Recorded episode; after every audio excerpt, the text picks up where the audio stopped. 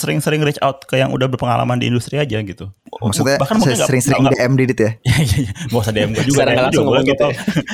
enggak enggak enggak. Kan bisa ketemu di meet up atau di mana gitu kan.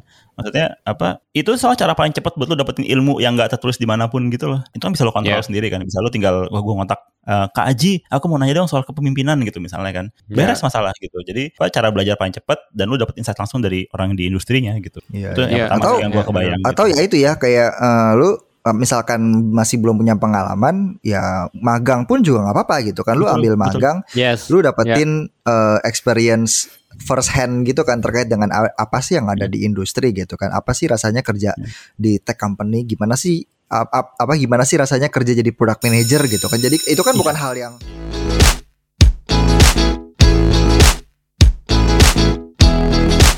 gue gak bisa ngomong banyak nih gue kenapa?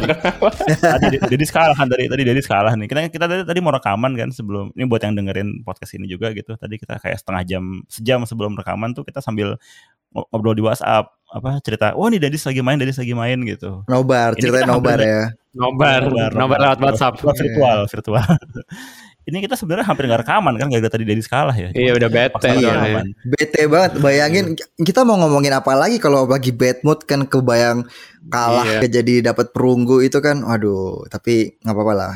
Apa ya ini kan kita udah no, no, ngikutin uh, Olimpiade Tokyo 2020 di tahun 2021 ya ada banyak nih jagoan kita gitu kan. Terserah lu mau jagoin orang Indonesia nya aja atau lu punya kadang ada beberapa orang nih kan gue nonton nih yang di uh, streaming berbayar nih kan gue bayar nih. Terus kan bisa dapat akses semua apa semua channel. Nah ada tuh iya, yang iya. ngejagoin iya ada yang ngejagoin volley putri. Gue nggak ngerti itu kenapa. Volley ya putri dan volley pantai putri. Gue gak ngerti tuh kenapa tuh. Ramai sendiri ada, gitu. Ada, ada, ada niat terselubung nggak itu ya? Nggak itu kayak gak nonton gak nonton pertandingan kayak gue rasa tuh. Nah, itu dia. Aduh, jangan ya. Kita di sini nontonnya bener-bener uh, ngelihat olahraganya ya, jangan yang aneh-aneh. Eh tapi kan dengan, dengan kalau kita punya jagoan-jagoan gitu, kadang suka ini nggak sih kalau kita mikir-mikir, kita tuh udah ngikutin banyak kejuaraan, terus banyak cabang olahraga, tapi challenge kita untuk bisa menguasai dunia nih apa yeah. ya? Kadang gemes sendiri gitu. Iya iya iya benar benar. Kayaknya kita sering lebih sering kecewanya ya kalau nonton olahraga gitu ya. Olahraganya Indonesia gitu ya. Iya, ya ya apalagi kalau di luar bulu tangkis ya. Iya, iya kecewanya bahkan sebelum nonton. kecewa kecewa karena nggak pernah ada. kecewa karena nggak bisa nonton. Karena nggak ada yang itu ditonton. dia makanya. Iya, bener, ada yang bener, ditonton. jadi kecewa gitu. Kalau yang lain kan kayak US Cina itu banyak kan tontonannya gitu ya. Pingpong iya, lah bener, apa bener, renang gitu kan. Kita udah cuma bulu tangkis kalah pula gitu kan. Nah ini mungkin juga kita perlu lihat juga sih. Maksudnya jagoan kita tuh nggak nggak serta merta harus dapat medali. Gue tadi lihat yeah, lihat yeah. di ini sih. Gue tadi lihat di ada di Twitter untuk seorang yang katanya cuma dapat perunggu itu tuh kayak hmm. di bawahnya tuh kayak apa sih tip of the iceberg gitu loh. Dia oh. yang kelihatan mungkin oh dalam tanda kutip cuma dapat perunggu tapi perjuangan dia di baliknya itu kan kita nggak ada yang tahu kan. Ya, bahwa ya, dia ya, udah ya, ya, ya, udah ya. menang di sini, dia udah qualified di mana dan segala macam ngalahin siapa gitu. Nah, itu mungkin um, kita juga perlu paham gitu. Cuman mungkin ya, yang juga ya, kita penasaran kenapa yang melewati perjuangan itu tidak banyak Mungkin hmm, kalau lebih benar. banyak yang mengikuti perjuangan itu, ya, mungkin akhirnya ya. yang ada di puncak-puncaknya juga lebih banyak. Kenapa ya? Apa apa menurut kalian yang salah di Indonesia gitu? Kenapa nggak ada bakat? Nggak juga ah, kalau nggak ada bakat. Gue sama enggak, gue bakat kalau bakat, uh, bakat banyak. banyak gue ya. Gue mancing aja, gue mancing, gue mancing. Oh, gue gue gue antagonis sih, antagonis gue. antagonis, oh. ente apa? antagonis Ana. Lah kalau kalau antum gimana antum? kenapa? Sebenarnya kenapa kita intronya dari ngomongin bulu tangkis dan olahraga dan segala macam, balik lagi ke dunia kerja. Eh, seperti antara orang yang scouting yang U16, U19 sampai udahan itu ketemu sama liga profesionalnya itu mungkin agak tidak hablum, tidak tidak nyambung. Ada juga fenomena yang serupa di dunia kerja Orang yang hmm, datang yeah. dari kampus-kampus yang dia belajar uh, suatu um, pinter -pinter apa, ya. jurusan, ya. ya atau dia punya suatu keahlian, pas masuk ke dunia kerja tidak ada sambungannya gitu. Enggak, uh, misal, enggak gue kalau ngeliat kayak Indonesia itu kayak di lomba fisika gitu ya, lomba astronomi gitu kan kita kayak sering banget tuh dapat medali olim apa olimpiade astronomi gitu kan. Tapi ya udah tuh anak-anak itu setelah lulus juga maksudnya uh, Indonesia secara country gitu ya kita nggak nggak ada produk yang mendunia mendunia juga gitu. Padahal kita olimpiade yang kayak gitu-gitu masih sering menang gitu kan. Jadi kayaknya ada yang salah dari manajemen talentanya Indonesia kayaknya ya. Jadi kayak pembibitannya dari kecil, abis itu diarahin kayak dia bener-bener nanti begitu senior bisa jadi apa, itu kayaknya kurang nyambung kayaknya gitu ya kali ya, Pau ya. Gue malah mikir, hmm, iya bisa jadi, tapi secara realita mungkin tidak sesimpel itu masalahnya. Hmm. Cuman kalau misalkan kita malam ini mau eh malam ini ya kali ini di episode ini mau ngebahas hal ini ini nggak bakal habis-habis gitu. Ini bisa tujuh hari tujuh malam nggak kelar-kelar menurut gue. Ya ya. Ya gak sih? Jadi kita mau ngambil kita mau ngambil angle apa nih? Yang yang angle yang paling sempit yang kira-kira bisa kita bahas dalam waktu singkat nah, gitu kan sekarang lagi lagi banyak eh lagi opening kampus merdeka ya hmm, hmm ya ya kampus ya, merdeka ya, pada ya. tau nggak kampus merdeka ya, ya kan ya, ya. ada ya, ya, ya, ya. di tempat di tempat di tempat gue juga ada tuh kampus merdeka hmm. apa sih ada Nah, Bapak ke mana aja? Ini tuh program magang yang ditujukan kepada para mahasiswa tingkat 4 uh, untuk bisa magang di perusahaan-perusahaan di Indonesia selama enam bulan ke depan dan itu bisa ditukar sama 20 ya. SKS. Ya, ya, benar. 20. 20. 20. 20. Wow. 20 SKS. Satu ya. semester. Berarti nggak usah nggak usah bikin TA dong ya? TA aja ya, gue cuman ya, berapa SKS? Tetap perlu lah. TA aja cuma berapa SKS ya kan? Banyakan iya. ini. Nah, terus dari situ tuh gue jadi teringat uh, diskusi dari zaman dulu lah bahwa ada gap nih antara apa apa yang ada di kampus sama apa yang dibutuhin di industri. Nah, yeah, menurut kalian yeah, yeah. Nah, menurut kalian nih hal ini masih kejadian nggak? At least dari observasi kalian mungkin di di tempat uh, kerja kalian nih misalnya ketemu fresh grad, ketemu mungkin dia baru first jobber gitu kan. Nah, masih ada nggak sih gap-gap itu antara ya apa yang dibutuhin sama industri sama apa yang ada dari kampus atau dari apa ya tempat pendidikan gitu? Kalau gue menurut gue masih ada sih. Ini ini feeling gue masih ada, tapi juga gue ngeliat dua dua dua data ini paling nggak dua data yang mungkin bukan bukan data formal, tapi yang gue alamin sendiri gitu. Gue kemarin kan ngebantuin temen gue buat ngerekrut uh, desainer-desainer buat startup dia kan. Nah, gue ngeliat apa beberapa CV yang masuk itu ya ada sih yang ada yang udah pengalaman tapi juga ada yang masih apa bener-bener baru lulus gitu ya dan itu jauh banget antara apa apa yang ditulis di CV itu dengan apa yang dibutuhin sama si industri itu masih jauh gitu ini gue ngeliat beberapa CV yang masuk ya dari, dari CV-nya CV sama CV. yang dibutuhin itu udah jauh kan kadang ada yang jauh, apa jauh. yang ada di CV pas dites beda gitu kan ya ya ini, ini bukan itu ya aja bener bener okay. udah udah jauh gitu satu itu terus hmm. dua hmm gue juga apa uh, kan beberapa semingguan dua mingguan itu banyak banget yang ngefollow gue di Twitter ya banyak banget gue nggak tahu kenapa gitu. Anda seleb ya seleb. Belum, gue masih gue masih salep salep. Dia nggak gatel. Tapi terus beberapa emang berani buat DM langsung kak saya mau nanya-nanya dong gitu nanya soal kerjaan kan soal industri gitu. Dan itu kan jadi jadinya obrolan biasa kan. Tapi obrolan ini aja tuh menurut gue udah me, menandakan bahwa emang pengetahuan mereka di kampus itu ya jauh banget sama yang kita butuhin di industri gitu. Jadi ya, ya. ya menurut gue masih ada gap itu sih. Itu gua rasa ada beberapa hal juga sih ya. Uh, satu hal mungkin yang paling kelihatan karena mereka nggak ke expose sama teknologi industri ya. Tapi menurut gue itu uh, fair gitu. Ya misalnya oke okay lah, oke okay lah gitu.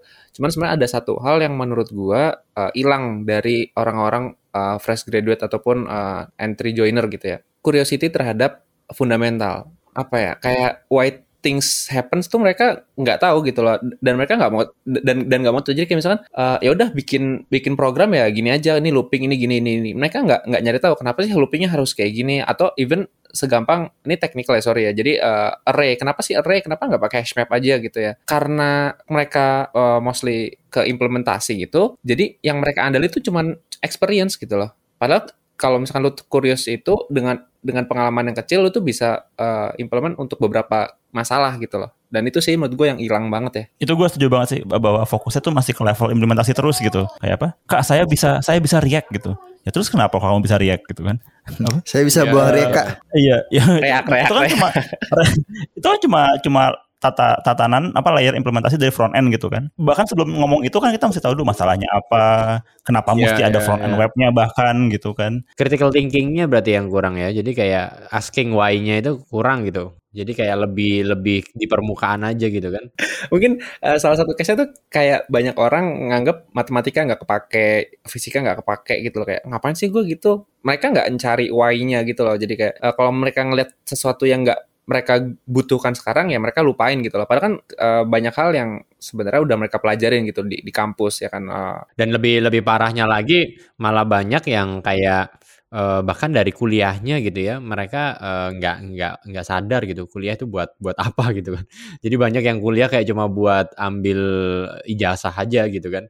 Terus nantinya buat dibuat apa pun ilmunya juga mereka nggak uh, ngerti gitu. Itu juga another problem juga sih. Gitu. Nah berarti berarti ada dua dong tadi kesadaran sama curiosity atau dua-duanya sama sama-sama kesadaran. Yang satu kesadaran untuk apa yang gue harus cari tahu, yang satu lagi kesadaran kayak gue tuh ngerjain ini buat apa gitu. Iya gue rasa itu ya, itu emang ya itu itu sih kayak root cause-nya ya. Karena sering kali gue ketemu apa gue ajak diskusi gitu ya. Kenapa sih kayak begitu? Kenapa kayak begini gitu? Gue nggak, gue sangat sering menemukan jawaban Iya, uh, iya kak. Soalnya kata dosen saya, ya. Ya, ya, benar, benar, benar. Soalnya kata dosen saya kan dia bukan nabi ya, kagak usah didengerin terus terusan lah gitu kan.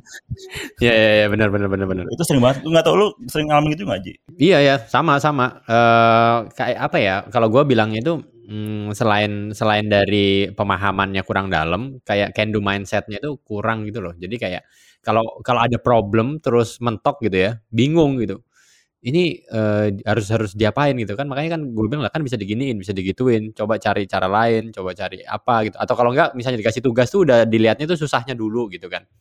Jadi sus apa kurang tadi ya kurang kurang uh, critical thinkingnya gitu kan. Jadi kayak uh, harus harus uh, ini sebenarnya uh, kalau going deep itu sebenarnya apa sih gitu masalahnya. Terus ilmunya ini sebenarnya inti dari ilmu ini tuh apa sih gitu. Jadi kayak ilmu beyond uh, nilai gitu kan. Uh, di apa uh, lebih dari apa yang terlihat di kertas gitu.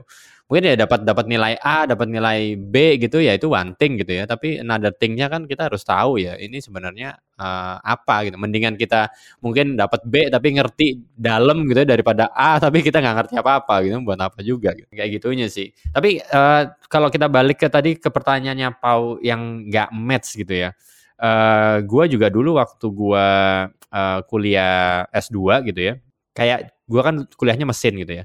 Kayaknya gue kuliah di kampus gue dulu S1 tuh udah kayaknya udah paling paling apa ya, paling advance gitu ya. Udah ilmunya udah udah dalam gitu. Tapi ternyata begitu gue S2, S2 gue dulu sempat ke Jerman gitu ya. Ternyata udah mesin itu udah gak di situ gitu. itu tuh udah kayak mesin udah kayak 20 30 tahun yang lalu gitu. Karena di sana masinen iya. masinen bau kan. Masinen bau. iya. Beda. ya jadi kayak contohnya gini nih. Kalau di mesin ya, kita itu gua dulu itu belajar uh, turbin uap gitu kan. Itu tuh udah paling uh, jago gitu ya. Tapi ternyata di di Jerman itu udah pakai turbin angin gitu, udah renewable energy dan itu nggak dipelajarin di kampus gua gitu. Jadi kayak gapnya itu kayak buset, ini kenapa nggak dipelajarin ya gitu. Gak tahu ya sekarang ya. Mudah-mudahan sih sekarang udah ya. Tapi nah, tapi kalau misalkan ya. kalau misalkan kayak gitu kan gini, uh, kalau gua pengal pengalaman gua dulu pas uh, belajar programming, gua mulai dari uh, list Lisp bahkan apa sih uh, functional programming dulu.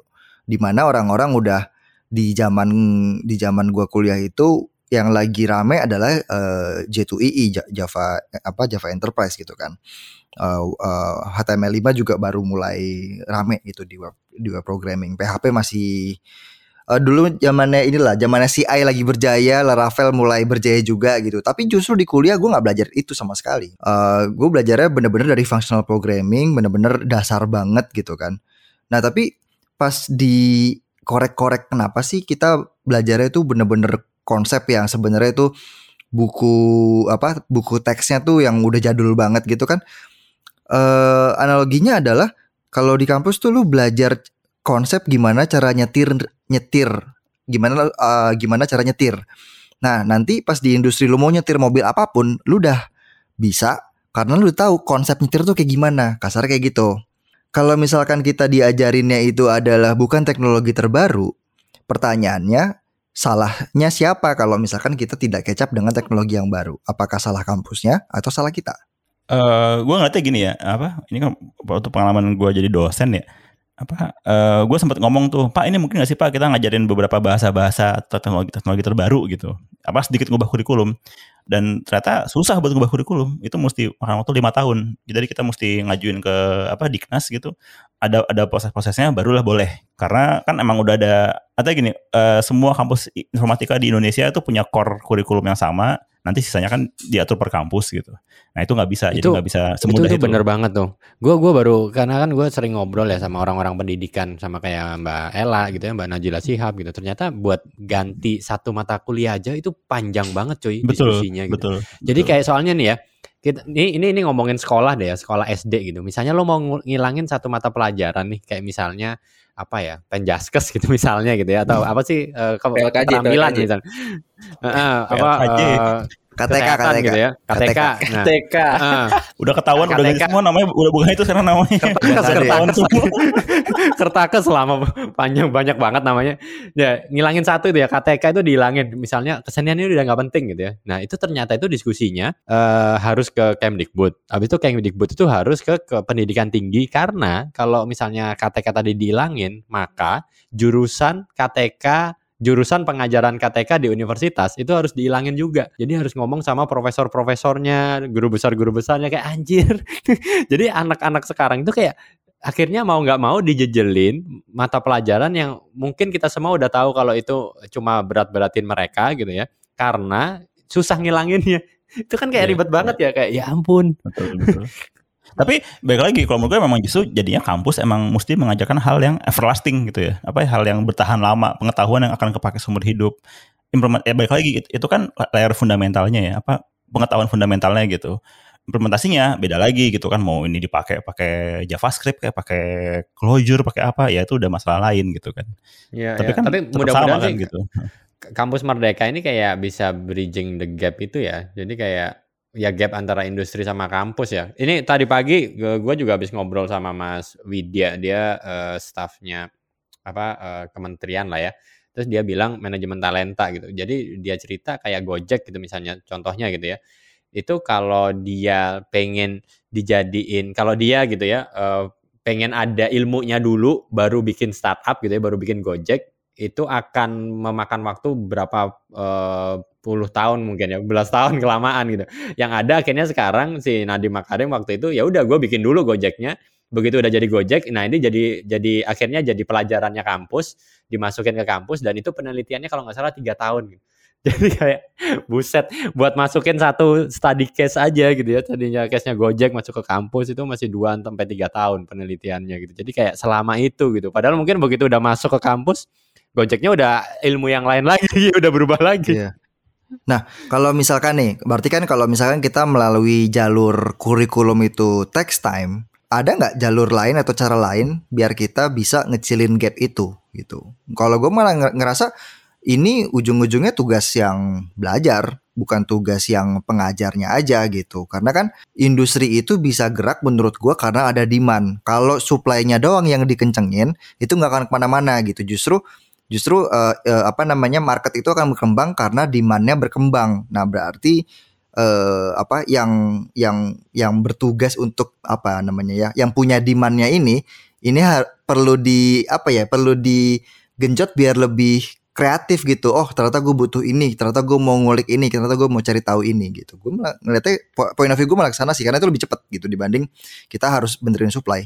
Hmm, ini menarik banget. Uh, gue gue jadi kepikiran karena apa ngomong gitu, gue jadi kepikiran sebuah statement ya. Apakah kampus lama-lama nggak akan jadi relevan lagi? Malah yang jadi nah. relevan adalah bootcamp bootcamp ya, yang menjanjikan benar. waktu enam bulan setahun gitu. Belum tentu. Mungkin. Belum tentu. Belum. Gue gue nah, gue setuju sama gue. Gue gue setuju sama opini pertama lu tadi uh, uh, Ram kampus mungkin nggak relevan. Itu gue setuju. Tapi solusinya bukan bootcamp, mungkin solusinya ada yang lain gitu. Bootcamp menurut gue juga bukan solusi ya. yang tepat sih. Gitu. Ya, gua gua tadi pagi juga ya karena tadi gua ada webinar tuh yang sama Mas Widya, jadi gua nyiapin presentasinya. Gua itu ngeliat, uh, jadi presentasi gua itu membandingkan antara Gen X, uh, Y, Z gitu ya, milenial gitu ya. Nah ternyata uh, dari penelitiannya McKinsey itu uh, Gen Z itu uh, lebih tidak tertarik buat sekolah di formal di sekolah formal gitu. Jadi anak-anak Gen Z itu nggak uh, tertarik formality gitu. Jadi mereka lebih suka ya belajar dari mana aja gitu. Nah jadi menurut gua kayaknya trennya akan ke sana gitu. Kalau Gen Z-nya aja kayak gitu, nah dia ngedidik anaknya nanti kayak gimana gitu kan? Ya, yang post post Gen Z gitu ya. Mungkin lebih nggak ini lagi. Jadi mungkin makanya waktu itu, waktu gue bikin itu gue mikir nih kayaknya mungkin kali ya suatu saat nanti sekolah atau kampus tuh ya punah gitu.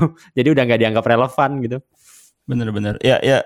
Gue juga kemarin habis denger gue sama istri gue ikutan webinar parenting gitu. Ya sama juga topiknya gitu. Topiknya ya soal ternyata sekolah itu mungkin jadi obsolete gitu karena apa anak Bener. mungkin bisa bisa belajar kolaborasi, bisa belajar lintas disiplin yang oke okay gitu, ya bukan di sekolah gitu. Sekolah kan kadang cuma apa ya, cuma menghargai satu aspek ya kayak misalnya, oh kamu jago matematika gitu. Tapi lupa bahwa yeah. yang gak jago matematika ini ternyata juga jago olahraga gitu kan. Bener. Itu sih yang yang obsolete menurut gue dari sekolah. nah, justru tapi tapi kalau menurut gue kampus itu itu tetap butuh tapi lebih ke sisi riset menurut gue Gue setuju. Jadi gue setuju. Tetap tetap perlu ada organisasi yang menjaga keilmuannya itu gitu. Jadi Betul. So, uh, jadi solusinya mungkin gak jadi cuma oh gue punya satu solusi untuk beresin semua enggak. Um, hmm. Gue ngerasanya kampus ini akan bakal ngejagain value dari il keilmuannya itu sendiri, tapi secara aplikasinya itu mungkin ada layer lain yang bakal ngebantu. Yeah, Jadi yeah, menurut gue itu yang justru lebih hand in hand. Nah, menurut gue poin pentingnya adalah gimana biar uh, kolaborasi antar layernya itu tuh jalan itu dulu deh hmm. gitu kita nggak usah ngomongin hmm. bootcamp lebih bagus dari apa segala macam nggak usah yang penting gimana caranya industri bisa kasih masukan ke pendidikan pendidikan bisa yeah. Ya. uh, generating uh, talenta-talenta yang berkualitas sesuai dengan kebutuhan dan relevan dengan kebutuhan industri. Itu yang paling penting. Mm-hmm. Siapa siapa aktornya pasti akan berubah menurut gue. Tapi ini jadi jadi omongan jadi serius banget ya. Tapi mungkin uh, dari, dari balik lagi. Ya iya, yeah. again balik lagi menurut gue kalau misalnya kita nunggu sistemnya beres kelamaan. Nah, terus apa nih buat buat teman-teman yang dengerin gitu kan apa nih yang yang perlu di, dilakukan sama teman-teman yang apa misalkan fresh grade atau masih kuliah gitu atau masih first jobber masih nyari tahu gue nih maunya kerja apa atau gue maunya ngapain gitu kan menurut kalian apa yang paling penting dan bisa dikontrol sama mereka soalnya kalau misalkan nunggu kurikulum it's not something yeah, that yeah. they can control Ya, ya. Right. Ya. Kalau kalau gue ini sih ya sering-sering reach out ke yang udah berpengalaman di industri aja gitu. Maksudnya bahkan mungkin sering-sering DM di ya? Iya iya iya. Gak usah DM gue juga. Sekarang langsung ngomong gitu. enggak enggak enggak. Kan bisa ketemu di meet up atau di mana gitu kan. Maksudnya apa? Itu salah cara paling cepat buat lo dapetin ilmu yang gak tertulis di mana pun gitu loh. Itu kan bisa lo kontrol yeah. sendiri kan. Bisa lo tinggal wah gue ngontak uh, Kak Aji, aku mau nanya dong soal kepemimpinan gitu misalnya kan. Ya. Beres yeah. masalah gitu. Jadi apa cara belajar paling cepat dan lo dapet insight langsung dari orang di industrinya gitu. Yeah, itu yeah. yang pertama atau, yang gue kebayang. Atau gitu. ya itu ya kayak uh, lu misalkan masih belum punya pengalaman ya magang pun juga nggak apa-apa gitu kan lu betul, ambil magang yes. lu dapetin yeah. uh, experience first hand gitu kan terkait dengan apa sih yang ada yeah. di industri gitu kan apa sih rasanya kerja yeah. di tech company gimana sih apa, apa gimana sih rasanya kerja jadi product manager gitu kan jadi itu kan yeah. bukan hal yang yeah. yang lu dapetin di kampus kan Betul. gue juga betul. belajar jadi product yeah. manager bukan karena di kampus gitu tapi karena nyemplung gitu benar, jadi benar, harus benar. harus nyobain gue mau jawab pertanyaan per pertamanya Pak tuh yang tadi tuh. Uh, gimana caranya kampus bisa adaptif sama kurikulum? Menurut gue cara paling mudah adalah kolaborasi antara industri dengan dosen. Kalian pernah lihat Stanford itu uh, banyak banget kolaborasi yang dilakukan sama dosen-dosen di Stanford sama riset-riset di dalam company gitu loh dan hmm, uh, banyak ya, banget sharing-sharing ya, ya, alumni ya. ya kan uh, banyak implementasi kelas-kelas itu banyak banget didominasinya sama praktisi gitu kan. Tapi memang ya itu kan karena ada adanya hubungan antara uh, kampus dengan industri kan. It, ya itu itu yang tadi gue bilang kan. Yang penting kolaborasinya dulu industri kasih balikan ke kampus kampus bisa bisa coba adapting. Itu di jalan menurut yeah, gue yeah itu udah jalan karena kan sekarang juga di di kampus-kampus uh, apa udah mulai lebih aktif reach out ke alma mater dan per alma maternya itu juga eh, aktif untuk kasih feedback ke kampus. Menurut gue itu jalan gitu kan. Cuman again kita nggak bisa dapetin hasilnya cepet gitu. Nggak nggak bisa nggak bisa cepat. Kalau back to pertanyaannya Pau ya, uh, apa yang bisa dilakukan yang dalam kontrol mungkin kontrol yang dengerin kita ya. Mungkin gue baginya dua deh. Yang denger kita itu mungkin uh, yang pemula atau yang mungkin udah senior gitu ya. Kalau yang senior itu uh, diperbanyak sharing gitu. Jadi sekarang kan udah mulai banyak forum sharing ya. Jadi kayak deep tech gitu kan mewadahi uh, apa para senior buat sharing gitu kan dan uh, deep tech mempertemukan senior juga dengan yang uh, junior gitu. Misalnya mau belajar tentang uh, teknologi gitu kayak pemimpin.id itu tentang kepemimpinan. Mau apa uh, sistemnya sama juga gitu kan mempertemukan yang senior dengan yang uh, junior gitu. Jadi